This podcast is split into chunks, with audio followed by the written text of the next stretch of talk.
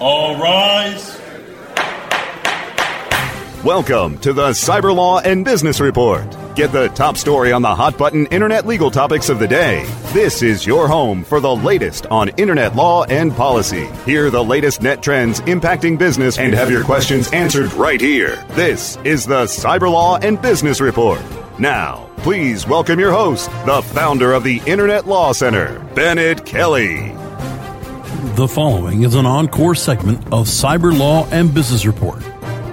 Good morning. This is Bennett Kelley. Glad to have you here for another edition of Cyber Law and Business Report, broadcasting live here from Santa Monica, the Internet Law Center. Um, please be seated. We got a great show for you today, and uh, we're going to start with a, a, very distinguished scholar on privacy, um, Lorrie Cranor, who's an associate professor at the Carnegie Mellon Institute, and um, as well as a founder of Wombat Securities. But she's also um, the director of their CyLab, and we're going to hear a little bit more about that. Um, but in the second half hour, we're going to be talking about since um, we're easing into Thanksgiving, we're going to talk about a cyber Thanksgiving and some of the websites that we're thankful for, and uh, we'll we'll hear what some of the people have provided me with some of their favorites, and we'll we'll talk about that, and maybe they'll be useful to you too. But do we have Lorrie? Yes. Lorrie, thank you for joining us. And um, Lorrie, were, we were talking earlier. She's at Carnegie Mellon Institute in um, um, University in um, Pittsburgh, and uh, it's very. It was founded by um, Carnegie himself, and uh, we, and um, then you have the Mellon, and now there's a major uh, donation by Bill Gates for a new uh, facility for the which department was that? Computer science. And so you guys have some pretty heavy backing. Um, so you've gained a lot of attention recently for a report you did on why Johnny can't opt out. Why don't you tell us about that? Okay. Um, so uh, we've been looking at the, all of the privacy tools that have come out uh, recently that are supposed to help people uh, protect their privacy when they go online, and in particular to opt out of or block the tracking associated with behavioral advertising. And we've heard a lot from the industry that uh, these tools um, are successful and that uh, they are a good solution, and perhaps we may not even need any regulation in this space because we have uh, successful tools available. And so we decided to conduct a research study to find out whether these tools actually work and whether they're useful to people.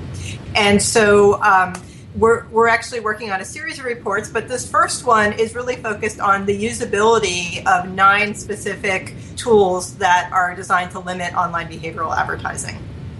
And those nine tools are those the browser tools plus the NAI tools? Um, as well as some uh, browser plugins that can also uh, block the uh, behavioral advertising. And just for listeners, when I said NAI, I'm referring to the Network Advertising Initiative, which has a, an opt out um, mechanism on its site.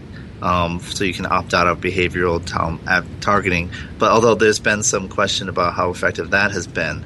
Um, so, in looking at those tools, what would you find? Well, we found that they're all fairly difficult for people to use, and that people are, for the most part, not able to use them effectively.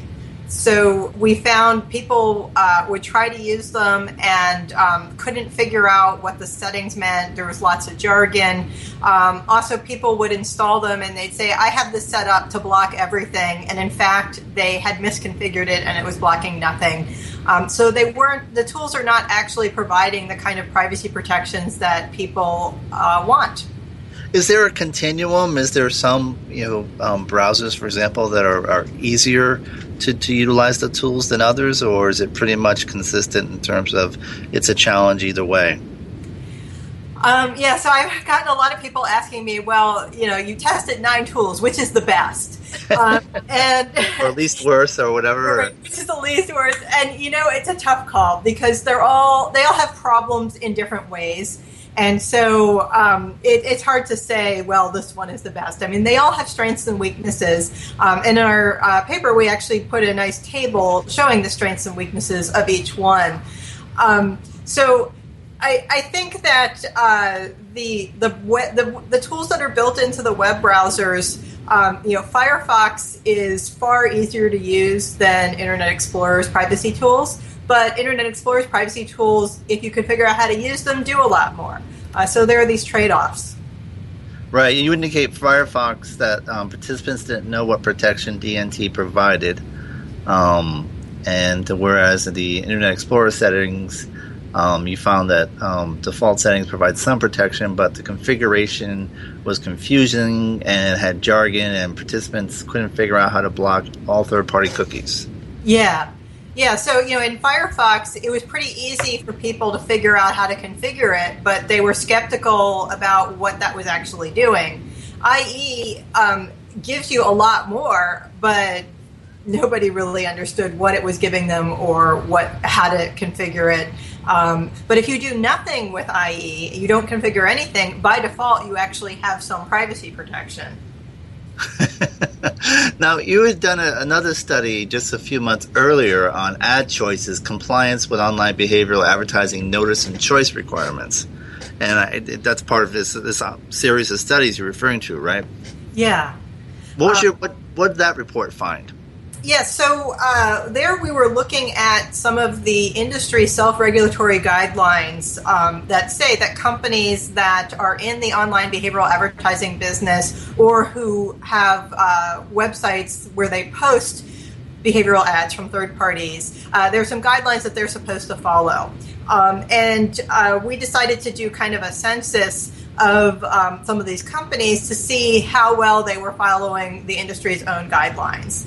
Um, and what we found is that um, while there, there certainly um, uh, has been an uptake in following the guidelines, um, especially in August, um, where the, the industry had a self imposed deadline, and we did see sort of people scurrying to comply with it, um, there's still a lot of gaps and a lot of companies that do not seem to be fully complying. So, for example, the behavioral ads are all supposed to have a uh, icon on them. There's this ad choices icon that looks right. like a little triangle, and there are a lot of them that don't seem to have it. Um, it seems to be kind of spotty. Um, there, there are many of them that have the icon that it's not clear that they really are behavioral advertising. Uh, so um, just just a lot of inconsistency uh, for even following these guidelines. Now, last week we had Paul Marinello from the um, National Advertising um, Review Council and um, one of the things that they're monitor- they're actually monitoring compliance with the behavioral targeting opt out, and um, they recently cited several companies for failing to comply, and so um, you know hopefully that that uh, you know that will provide some greater incentive. Um, to comply. I, I, think all the ones they cited um, agreed to agreed to uh, adhere to the recommendations, and of course, if they don't, it gets forwarded to the FTC. Now, have you been consulted with by by, by the FTC or Congress on your studies? Uh, I have had some discussions with the FTC staff about some of our studies, um, as well as with congressional staffers. And um, what was what is the reaction from the Hill to this? Well, whenever I talk to people on the Hill, they seem actually very eager to get actual data um, on these topics, and uh, so I, I think um, they they've been very interested in our studies because they they actually collect empirical data which uh, can inform policymaking. Which I, you make a good point because a lot of the debate on on privacy is kind of um, either theoretical in that well what what we think a user might do or based on how we th- we might act in those circumstances, and um, I you know is your experience that there is kind of a, a lack of data in this area? Yeah, there, there's definitely a lack of data in this area. Um, I, I, think you know the the companies that are building tools or, or doing these programs um, have not released a whole lot of data um, from our usability studies. Given how bad things are, I wonder if um, they're even actually doing usability studies. Uh, if they were, they'd probably have things that were more usable than what they have. Um, and and uh, some of this data is really difficult to collect. Uh, when we tried to do the census of of uh, the advertising and how well they were um, following the guidelines, one of the things that we wanted to know is if it's a behavioral ad, it should have the icon. If it's not a behavioral ad, it doesn't need to. So, how do we figure out which are the behavioral ads or what percentage of them are behavioral ads? And that is data that you know, nobody, either nobody has or nobody's telling. Oh, plus, so what you do? You had to make that determination yourself? Um, so we, we, tried various ways, and we we uh, eventually um, this decided we, we couldn't make an absolute determination. Um, there were certain categories of ads that we decided to eliminate from consideration because we had good reason to believe they probably weren't behavioral. Um, and so we could exclude those. The rest of them, we don't really know. Um, so we looked for industry sources that would give us some idea of what percentage should be behavioral. Um, and we did find um, multiple industry sources that had an 80% number. Um, as soon as we put that number in our paper, uh, the, the industry was all over us telling us that that number was way off. Um, but nobody has given us a better number. So we don't really know. Now, um, you, we talk, you mentioned that there's a lack of data, and um, you know, so you was kind of surprised to the extent there's a lack of data. But um, are are there any policy or um, any or any aspects of policy that are in place or policies being proposed now you think being driven by assumptions that aren't aren't supported by the data you've seen? Yeah, I, I think that a lot of the discussion right now about self regulation um, is. Uh, is based on the notion that self regulation could be an effective approach. And I think uh, if you're going to make that assumption, it would be good to really have data that says it is an effective approach. And most of the data that we've collected in these studies, as well as some others we haven't talked about yet, um, really questions whether self regulation is an effective approach. Well, I guess it, it's effective to know regulations and to, you know getting um, one of the problems I see in, in, privacy is that there's so many different interests. It's such a broad topic that it, it deciding on and implementing regulation is going to be very difficult. Yeah. So, so, that, that that's a very easy fallback to have until you can actually you know kind of you know, climb the climb the hill and figure out what it is that you need to do to regulate the area. Yeah. Um, yeah, I worked in, in the uh, in the '80s. Actually, I worked um, when I was in law school. I worked with a banking lobbyist, and you know, back back in the '80s, they were still talking with uh, about Glass Steagall reform, which didn't happen until the mid '90s.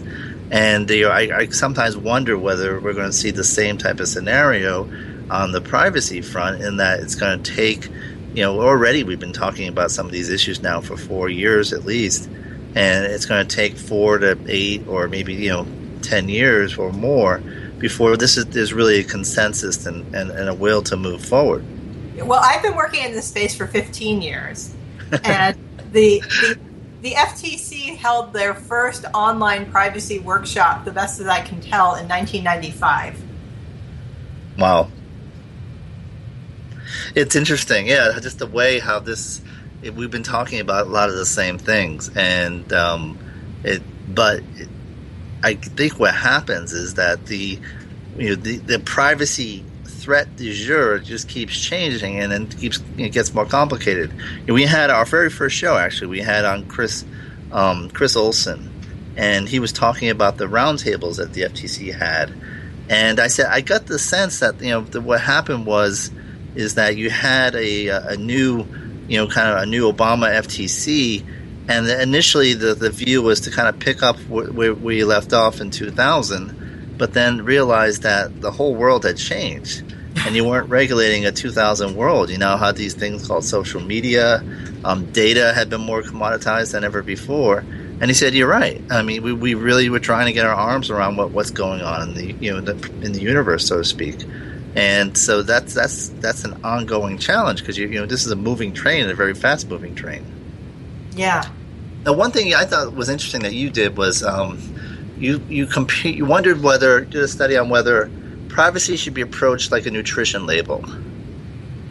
And right. um, and so uh, explain that to me. How would, so what would a, a privacy label look like? Because I actually think that could be the most consumer useful way to approach something if you had some kind of you know brief but standardized um, disclosure. Yeah, well, so uh, everybody knows that privacy policies are pretty much useless for the average consumer. Right? We have you know, these very long uh, texts that take a long time to read. We did a study on that as to just how long it would take people to read them, and it's a really long time if people really read them all. Um, and uh, they're full of jargon that people don't understand, and they change without notice. And so the, these privacy policies are, for the most part, really failing consumers. Um, and so we look to, well, what other types of um, notices do we have uh, for consumers? And nutrition labels come to mind. Um, and so with a nutrition label, this is something that is standardized. So I can take two boxes of cereal and put them side by side, and I can compare them and find out which one has more sugar and which one has um, uh, more calories and all of that. And it's it, it, they're comparable. Once I learn how to read it once, then I can apply it to everything. I don't. I'm not going to encounter new terminology every time I read it. Um, and uh, it it also uh, you know everything's always in the same place. Um, so you know right now, if I read a privacy policy and you know I want to know whether this company is going to um, you know selling my information um, to insurance companies something like that um, you know, I can read through the 10 page privacy policy, and if I don't see any mention of that, I can't necessarily conclude that it doesn't happen. Well, I want to thank you for joining us. Um, or anything um, in terms of if people want more information on what you're working on, where, where would you send them to? Uh, well, so they can go to the website um, for our laboratory, um, which is cups.cs.cmu.edu. Great. And you're at Carnegie Mellon University, and they're called the Tartans. Why is that? um, yeah, well, we, we have this whole uh, Scottish theme going on here. Oh, okay. I was wondering where that came from. Yeah, yeah. So our mascot, you know, is a uh, is a piece of plaid fabric.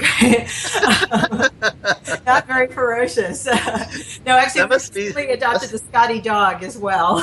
oh, okay. Yeah, I was going to say that it makes it hard for the mascot to get in fights at games, but yeah. But I want to thank you for joining us, and, and please uh, let us know when you have your next study. I think this is a fast. You're doing great work in this area, and it's fascinating. And um, you know, we definitely want to keep following what you're up to. Okay, sounds good. Thank you. All right. We'll be back after these messages. Stay tuned for more of the Cyber Law and Business Report after this brief recess for our sponsors. Oh, yeah. My day is done. Time for happy hour. You're already done for the day? Yeah, because I use certifiedknowledge.org. Their PPC tools literally save me hours every day. How do you keep on top of all of Google's new features? Easy. With Certified Knowledge, their interactive learning modules keep me up to date. And if there's something I don't know, I can watch their video lessons without having to hunt around the Google Help files. Great. I'm ready to expand my knowledge. Hi, I'm Brad Geddes. I'm the only leader officially supported by Google to teach the advanced track of the AdWords Seminars for Success. I personally recommend CertifiedKnowledge.org as your one stop shop for all your PPC needs. Learn, optimize, connect. Be smart. Go to CertifiedKnowledge.org now. Whether you are an online business or domain name investor, you need access to the best names. With over 270 million domains already registered, finding the right names at the best price requires a great wingman. Namejet.com puts you in the pilot seat by giving you fast and unparalleled access to some of the best premium and expired domain names on earth. As the number one domain name auction platform, Namejet.com is the best place to find domains for your business or investment.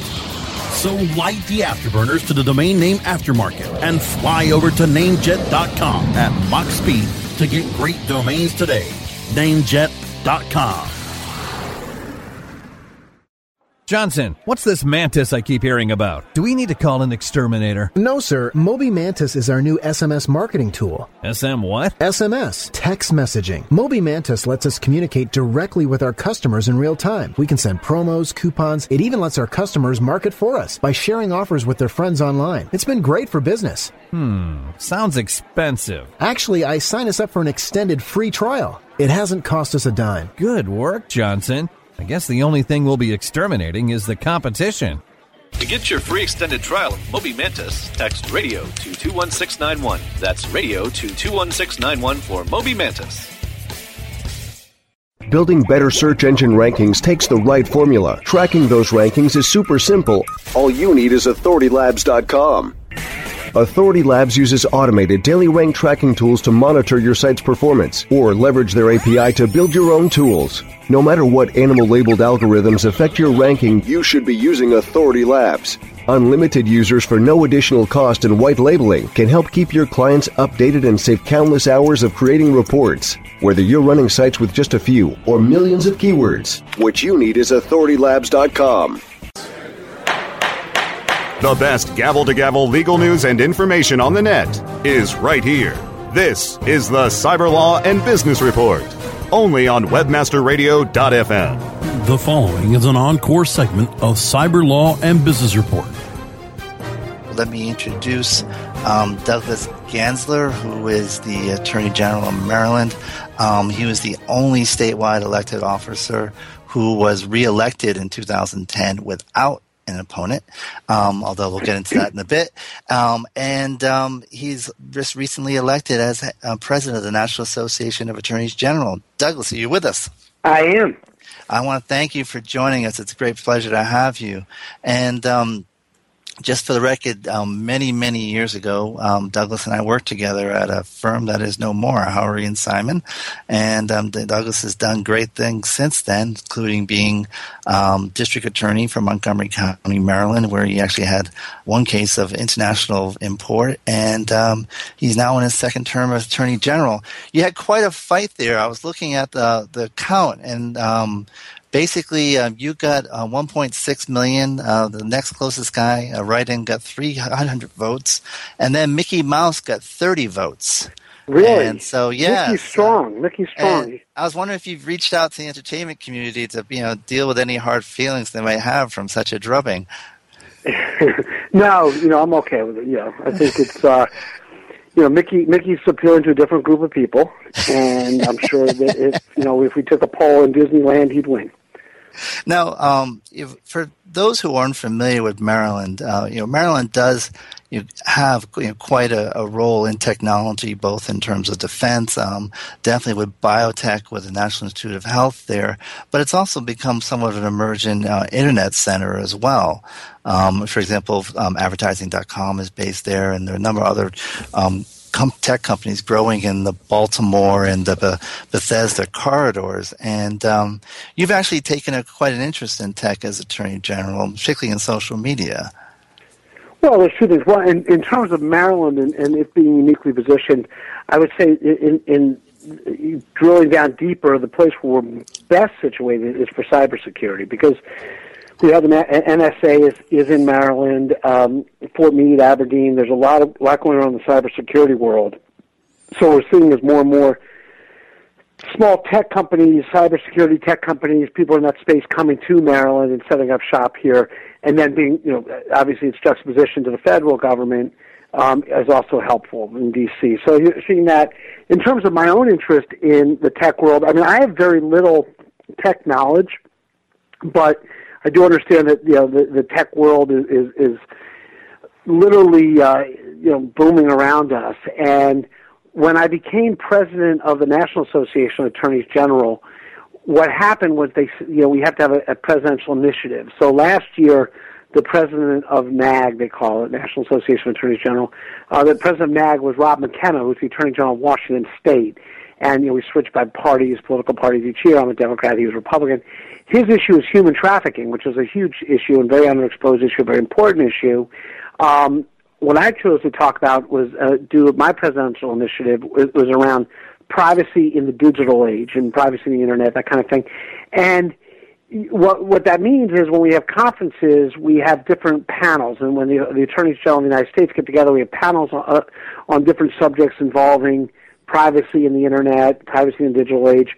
And then in mid-April, we'll actually have a, a full conference here in Maryland at National Harbor, middle of April, um, on focused just on the issues of privacy in the digital age. So um, it's been fascinating. I, I became president in June, uh, and will be president until this June. And we have I mean, I've learned an enormous amount, and I think it's been really good to establish a further dialogue on this issue with attorneys general. The last point I'll make is is attorneys general have been increasingly filling this space in terms of enforcement um, on the internet in particular because you know local d- district attorneys are, are very much concentrating on street crime, rape, murder, arson, that kind of thing. The federal government is increasingly focused on homeland security, terrorism, and, and, and that kind of thing. And there's a real vacuum in the middle, and, and sort of who's who's monitoring the internet, and uh, attorney general really filling that space. Now, in, in some cases, there you mentioned, um, you know, Attorney General McKenna. You know, Washington is, is a great example of, of, a state that actually decided to have a major presence in in internet issues.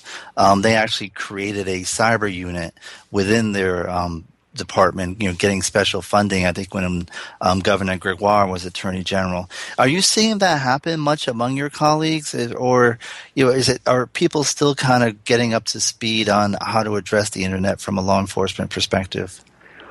Well, two things. One, I mean, we've done a lot collectively as attorneys general. I mean, you know, the internet is obviously not confined by any natural borders, and and so it, it goes past state lines. In fact, much of what we see, and particularly the insidious conduct, is international in nature. So we've done a, a number of enforcement actions and, and educational efforts collectively around the country. And so, you know, I, MySpace comes to mind when we had we reached an agreement to give us uh, addresses of sexual predators that were on the internet. Uh, Craigslist, which is basically running an online brothel that we, we dealt with. Backpage.com, which is which is a, a website used for human trafficking.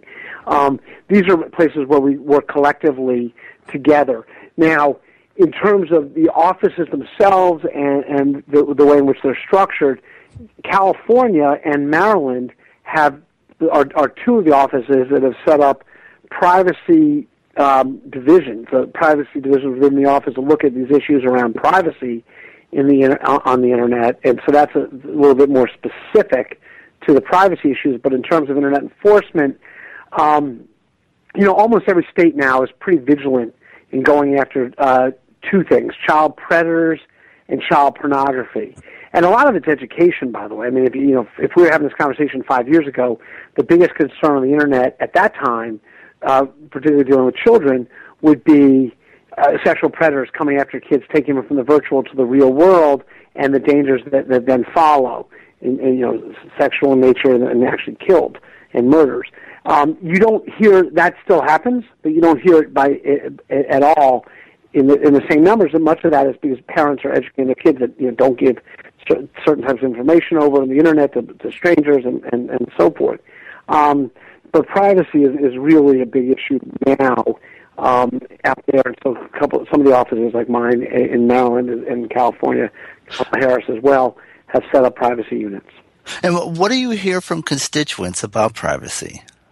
Well, there's a big concern with constituents. You know, wh- why is it that when you go on a, a website and you buy a product, all of a sudden the next time you get on the internet, you're getting ads um, about similar products, and and you know you go on or why you do a, a, a map search to your next dest uh, where you're going to vacation, and all of a sudden you start to get bread and breakfast bed and breakfast ads from that site, and and and hotel places and tourism ads, and and it's spooky for some people, and mm-hmm. so I think there's so so we get complaints, and then the question is, what do you do about it? And then what it really comes down to, it seems to me, is two things. One is are are these comp- are these internet providers, are these sites um, giving you explicit information regarding your privacy? That is, what are they doing with the information that they're collecting?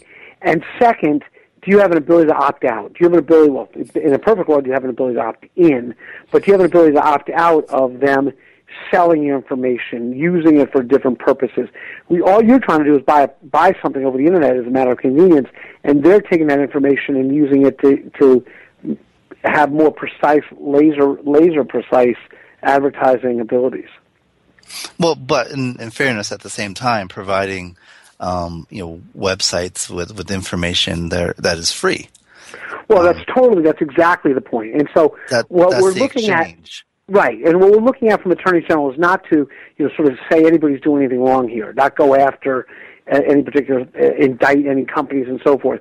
It's where do you draw that line between the completely legitimate business interests of internet providers, which um, and, and companies, which are provide enormous service. You can you can find out anything in a matter of you know nanoseconds. And the, the information's right there on the internet, and it's most of it most, most of it's free.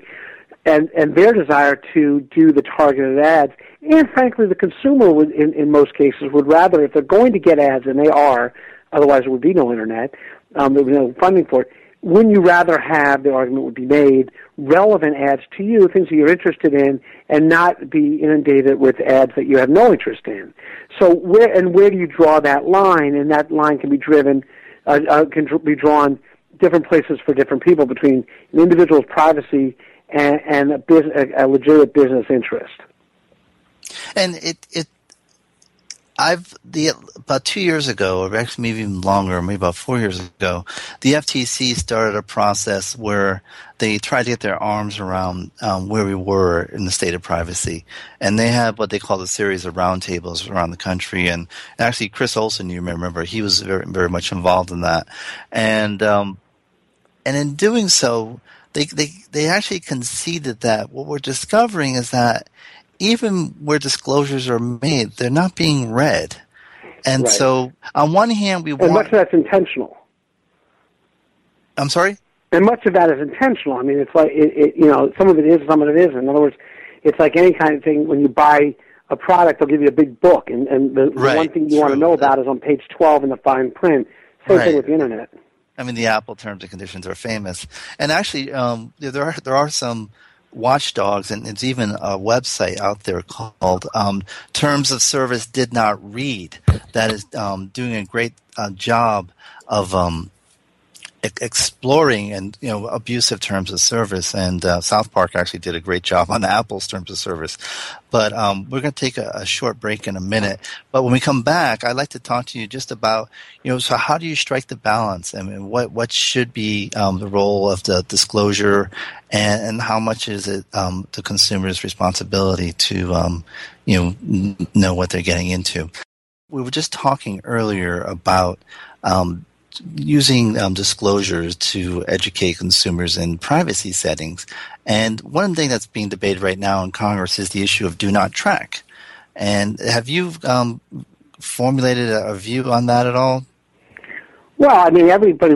I, my view would be that's a great thing. Um, the question is, does it work? How does it work? And, and um, you know, how the, the logistics of it would be interesting. But look, if something passes at the federal level, as dysfunctional as the federal government is, then it's something that we probably should have. I mean, most of the action, as you know, is in the states. Right. And and so if if they can actually get a do not track button or do not track law passed on the federal side, that's you know that's great. And you know, frankly, most companies would prefer to have federal uh, legislation because then they don't have to deal with 50 different rules. Um, the problem is they, they resist it, and then and and so we don't really get there. Now, um, one of the issues on the do not track is you have another form in addition to the states. Um, you have um, the browsers, and different browsers are, are trying to come up with what their default settings should be on do not track. And Internet Explorer 10 is actually thinking about, or actually will default to a do not track setting. And you know, there are a number of advertisers who say that you know, they shouldn't have to honor that if the consumer isn't affirmatively opting out of being tracked. And so it's created a debate on, you know, whose whose onus should it be? Yeah, and and and where uh, the dangers in the gray area in between. So there, the, the, a lot of these is very difficult to find. If there was something pop, that popped up right on the front said, "Do you want to be tracked by people you don't know?" Uh, by some company you don't know or people you don't know while you're on this website, say, put yes. I mean, you know, no one's, no, very few people are going to want to be tracked. So they try.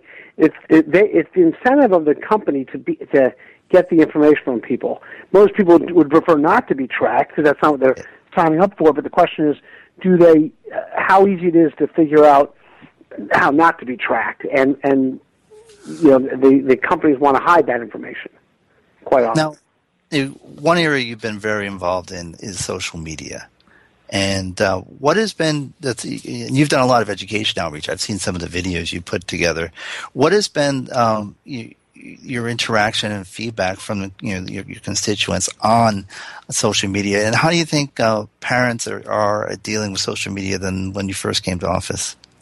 Well, I think there's more and more parents that understand it, and, and you know, Facebook is certainly the the medium today, and you know, Twitter's starting to replace it a little bit, or, or certainly supplement it a little bit, and who knows what what the next one's going to be. But um, you know, parents are, are are starting to figure it out. More and more parents are, are going on Facebook. Grandparents are even going on Facebook, so that they have an understanding of what it is and can be part of the educational process. We've you know we started a program where we teach teachers how to teach internet safety and including social networking websites. So we've been doing a lot of that. The other thing that we get involved in though is and it's sort of a, a big issue we're working on right now with Facebook is is you know how COPPA basically says you can't let kids under 13. There's eight million people. There's eight million some odd people that are under 13 right now on Facebook. So the right. question is, do you say to Facebook and other social social network websites, look, do a better job of keep of, of keeping these kids off? And they'll say they don't have the technology, and obviously they do, but there's always that back and forth there. Um, or do you acknowledge that there's eight million kids on there, and many of whom have been put on by their parents because they they understand that that's how kids communicate today, uh, but have you know different privacy settings, have have privacy settings for for companies that can't uh, deliver ads that are any different than Sunday morning cartoon standards, for example, mm-hmm. so we can protect from childhood obesity issues, violence issues, and that kind of thing. And you know, and it's it, and there's no right answer on that. You know, it's it, Common Sense Media, which is uh, located in California out there, is, is is wonderful. I mean, they're really sort of the the the police of, of of what Facebook and some of these social networking websites are doing and trying to protect people. And the question is, you know, where where how best to protect the kids. Um, and, and do you acknowledge them on there and, and, and then protect them through privacy settings, or do you try and get them off? And is that realistic?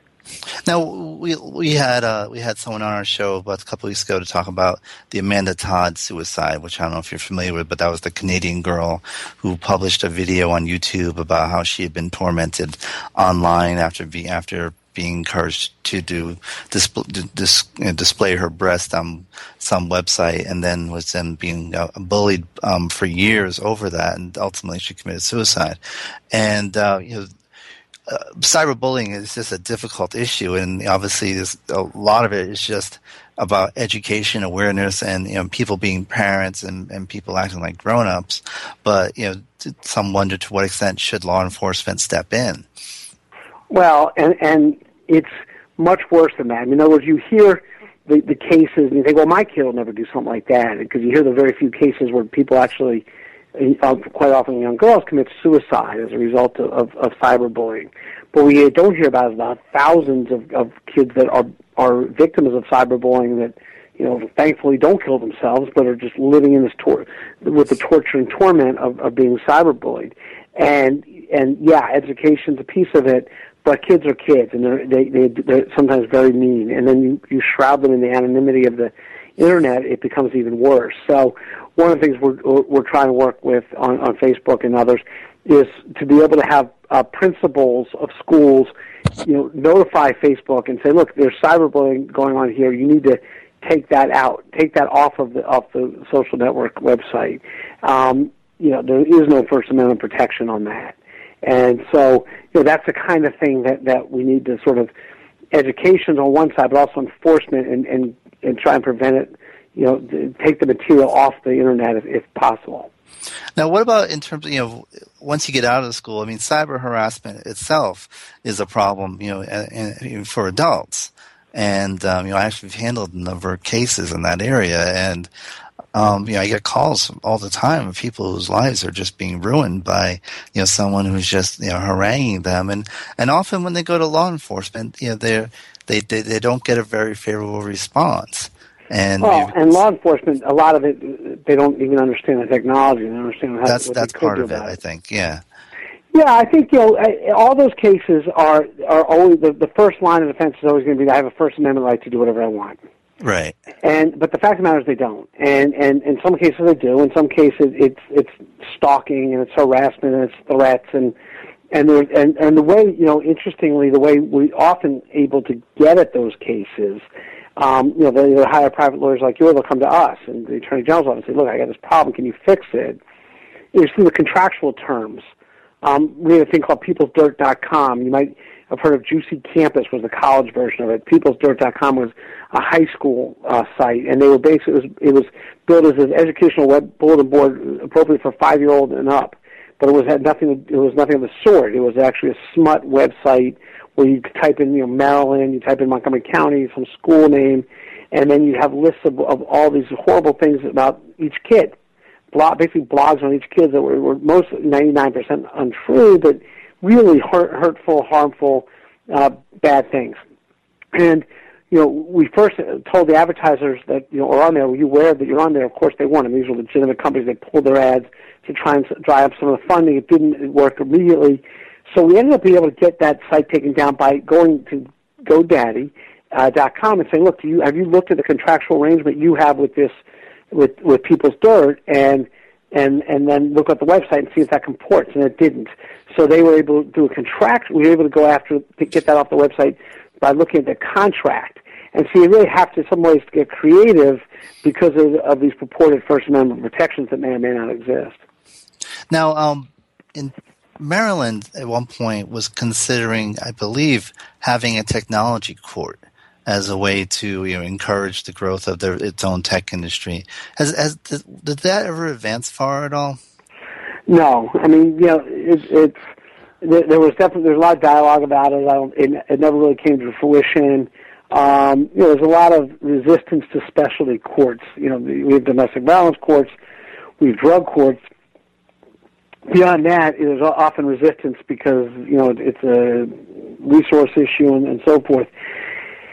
So the and the, the, what the thought was, I think, you know, back when that discussion was going on, is was there are there enough tech cases to justify it? And the answer at that point was no. Now that, that they probably there's probably many more now than there were then, and maybe maybe it's time to revisit that. But at that time, and the reason why you'd have that particular specialty court is because you could get judges and prosecutors, or you know, judges, I guess, more more than prosecutors, um, that understand the issues involving you know some of the litigation and, and the patent laws and the intellectual property right. laws um, that would be sort of the reason to have it. The reason not to have it is, is no different than the other litigation between two parties. I bring it up actually because I was a general counsel of a company that in uh, that was in Orange County, California, and you know Orange County at the time wasn't known as a tech center, and their judges weren't really known for their tech expertise, and um, we got put out of business by a seventeen million dollar trade secret verdict that when the trade secret um, was based on Microsoft products, and to this day, I can't identify what it was that was trade secret. But you know, some 200 people lost their jobs because of a, a judge who just wasn't familiar with tech and, frankly, was reading magazines during the trial. And so th- there is value to that. That's that's part of your tech, your your infrastructure for business. Um, right. One area I've actually heard about using separate courts or at least having some kind of intervention system is for veterans um, especially those returning from the uh, Iraq and Afghanistan wars. Um, you know, because you know they often need need just need some help, and as a way to try to uh, address um, you know their, how they got into the system. Yeah, but um, yeah, but yeah that, that, that's just a side point. But um, we're, we're, only got a few minutes left, and uh, um, I know that um, we've covered a lot of stuff on privacy, but I know that your, your constituents are probably buzzing about one very vital and important issue that, um, given that Tom McMillan was on the show, I, I feel duty bound to ask. uh, uh, what, ACC? What, yes, why is Maryland leaving the ACC to go to the Big Ten? They're following the money. It's you know, it, it, the other the other piece of that is why does the Big Ten want Maryland? I mean, you know, Maryland's the, the, the greatest school in the country other than Yale, but it's uh, you know, I just think about you know the Maryland lacrosse team going out and playing the Nebraska lacrosse team just seems kind of awkward. Um, and you know, the original idea of conferences was you know much ge- more geographically based, and certainly schools that are uh, like uh, similarly situated. It's um, you know, Maryland helped start the ACC 60 years ago. There's a lot of nostalgia around. A lot of people said about it. The rivalries will certainly be broken up. Um, but the bottom line is, just a whole lot of money was thrown out of uh, thrown at Maryland, And I guess you know we, you look at Maryland and Rutgers both joining. You know, you look at the D.C. market, you look at the New York market. I guess that's what's in it for Big Ten. It's just you keep, every answer is, is all about the money. Maryland's been struggling um, financially. The athletic department has over the last few years, and this is a quick fix to that. Well, uh, thank you for addressing that issue head on. But th- and no, it's you. the most important issue out there. You know, fear the turtle. well, I want to I want to thank you for um, coming on the show. It's been great talking to you. Thanks. And, uh, Anytime. And, and, very good luck to you uh, in the, the, the, period ahead, and look forward to following your progress this year as president, as the NAAG. Thanks. I'll Thanks talk to you soon. All right. Have care. a great Thanksgiving. You too. Um, that was Douglas Gansler, the Attorney General for the state of Maryland. This is Bennett Kelley from Silicon Beach at the Internet Law Center.